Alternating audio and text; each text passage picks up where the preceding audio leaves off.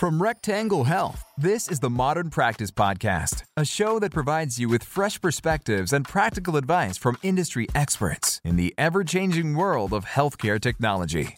Every episode, we tackle a timely topic to help you stay current and simplify the business side of healthcare. Without further ado, Hello, everybody, and welcome to the Modern Practice Podcast. I'm excited to be joined here today by Dr. Sarah Wooten to continue the conversation around scaling growth at your veterinary clinic. Dr. Wooten, thank you for taking the time to meet with us again. We're happy to have you back and excited for this discussion. Thanks, Gary. I'm really happy to be here. Awesome. Let's get right into it. And the last time you were on the show, we spoke high level about Rectangle Health's Care Now, Pay Later patient financing program. It was only recently launched at that point, and since then, you've been on some webinars and educational sessions, attended events. I wanted to ask if you could give me a sense of what the conversations around Care Now, Pay Later have been like between you and veterinarians. Well, I definitely feel like they're more open to talking about these kind of ideas than they have in the past, just because of the current financial pressures everybody's experiencing and the fact that access to care has become such a hot topic. In fact, it's the platform of Bob Murtaugh, who's running for the AVMA president next year. So we're actively talking about it. Veterinarians have been historically slow to adopt new ideas where change can be very hard for us. But but I've had the chance to introduce this idea, as you said, several virtual webinars, um, all about uh, how to handle the money conversation. And people seem intrigued about the solution and furthermore, they seem very familiar with it because anywhere else you go, you can finance anything from a piece of furniture to a pair of jeans. And so it's not something that they aren't already familiar with. Yeah. And that's really a perfect segue into my next question. You know, when you listen to a podcast, watch on TV, anything about growing wealth, increasing revenue, scaling businesses, um, any book you read, uh, they all consistently say increase and widen your money streams, the revenue flow coming into you. So, from a business perspective, if you had to estimate, let's say in one day, how much revenue is left on the table because of the financial barriers to care consumption for a pet, what would that look like? Well, it varies widely from day to day, and it varies uh, depending whether you're in general practice and just seeing wellness patients all day, or if you're in a specialty practice and you're seeing people for surgeries or oncology or in-depth testing or anything like that. But if someone declines heartworm prevention, you know, you maybe have lost 50 to $100 revenue for that day. If they decline parvo treatment or surgery or a blocked cat, it's thousands. If they choose euthanasia over treatment, it could be hundreds to thousands that you've lost and you've lost your client. So I would say at a minimum per doctor, anywhere from I would say at least a thousand to five thousand per day. And the reason I would say a thousand is because I think about people who decline dentistry all the time, all the time. Even if you're seeing people just for wellness and you notice that there's dental disease, and you tell them to do it and then they decline it well that's you know anywhere from a thousand to fifteen hundred dollars. Furthermore we have to look at the intangible costs of declined care due, to financial barriers. And this is we talked about this a little bit last time but it's your increased staff stress due to moral distress and compassion fatigue. And that's a big one. I i i remember all through the years whenever a client would decline care my technician would be really stressed and she'd be mad and then she'd go talk to other coworkers about it because you know we're humans and we have to vent and then she'd take that stress with her into the next appointment and it was just kind of a snowball effect that it would affect us all emotionally and mentally for the rest of the day and then you have things like your potentially poor online reviews, it's damage to your brand, it's the time wasted for the staff and the exam room being tied up by somebody who's not going to end up doing anything.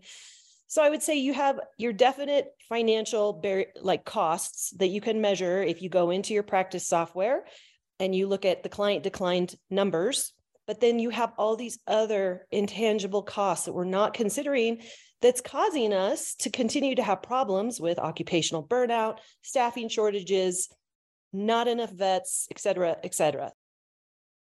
Thank you, Dr. Wooten. And those tangible and intangible negative effects, that snowball effect you mentioned, can ultimately be prevented if we remove those barriers to care and give the pet owners a manageable way to cover that cost. So, assuming a clinic does adopt that financing solution, what does that do for the pet owners and for the clinic as a whole? With this client getting the care that they need, they're going to feel better, um, obviously, because they've been able to save their pet and then they're likely to come back to you. And so if the pet's otherwise healthy, you're looking at anywhere from 300 to $600 a year in preventive care. And then I always think about all of the lost revenue in the dentistry that we could be doing. That's anywhere from 800 to 1500 per year. And then we have their sick and emergency visits that are additional revenue. Then the word of mouth uh, that they have with telling other people to come to your clinic because you've re- they've received excellent care plus all the christmas goodies you're going to get from that grateful clients yeah. that's always a big uh, boost for your staff during the holidays and I, I don't feel like i need to go much more into it because we all know the value of keeping that client long term the lifetime costs that are going to be associated with that pet that you're going to be able to hold on to where you wouldn't have before. And just because one person is in financial difficulty at one point of their life doesn't mean they're going to be there that whole part of their life. I have to admit, I feel like I've been that subprime customer at some point. And, you know, it I really needed somebody to give me a helping up now. And now I'm a, you know, an amazing customer on so many different financial levels. And so there's just a lot of levels to this, Gary.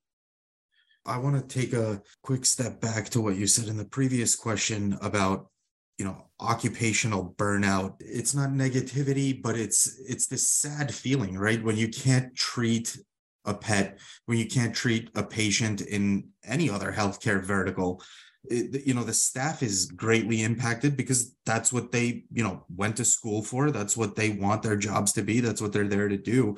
And that sort of negative for lack of a better term vibe that's that's now looming over the practice it, it could impact the staff's morale like you said. So i really wanted to come back to that and put an explanation point behind it kind of get into margins a bit. Vets may be hesitant to adopt financing because obviously with the use of a finan- financing option their margins take a, a hit to certain percentage points assuming a vet continues to treat utilizes financing and instead of let's say 5K in revenue, they're taking in four. And then we take that and multiply it by just two pet patients. That's an additional 8K in earnings that they otherwise would not re- have received. At a hospital with larger and more complex procedures, you're looking at five pet patients for an additional 20K in revenue. So, can you talk to us about those numbers and how you would sort of navigate a conversation with a clinic or a hospital on the fence about offering financing?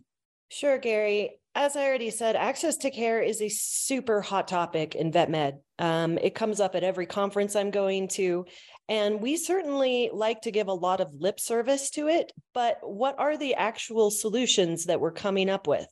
The facts are vet care has a high price tag. Not many animals are insured and Americans have less disposable income than ever. So I see it that we have a couple of options. One, lower our prices, which means going bankrupt and closing our doors. Two, dramatically increasing volume. It doesn't seem possible with the current staffing shortages unless we get someplace with AI or being able to have more people working. Three, commoditizing care. Nobody wants that unless you want to go work at Walmart or the Lowe's veterinary clinics, which those are coming and they may be coming online at even before this podcast comes out. Uh, four, we could uh, provide substandard bargain basement care where we discount our services and we provide, you know, care that is not state of the art. Five, get really on board with pet insurance, which could be an issue if it goes the same way it has in human medicine. And I still don't think see that happening because VetMed is still a primarily a cash business.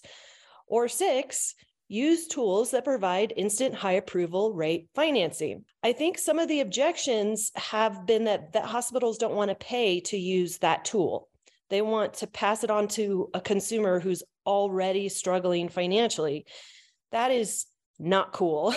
and clinic owners say they want to increase access to care, but then they also don't want to attract a quote unquote subprime customer, which I think is judgmental. It's not compassionate at all. And it doesn't solve the problem of access to care, but perpetuates it and excludes people who really need help. So I think clinics, clinic owners have to think about this kind of financing as a tool that they are using to provide access of care. And yes, that tool costs some money. But in the example of subprime fi- financing that you provided, where the clinic would take home 80% of generated revenue, well, 80% is better than 0%.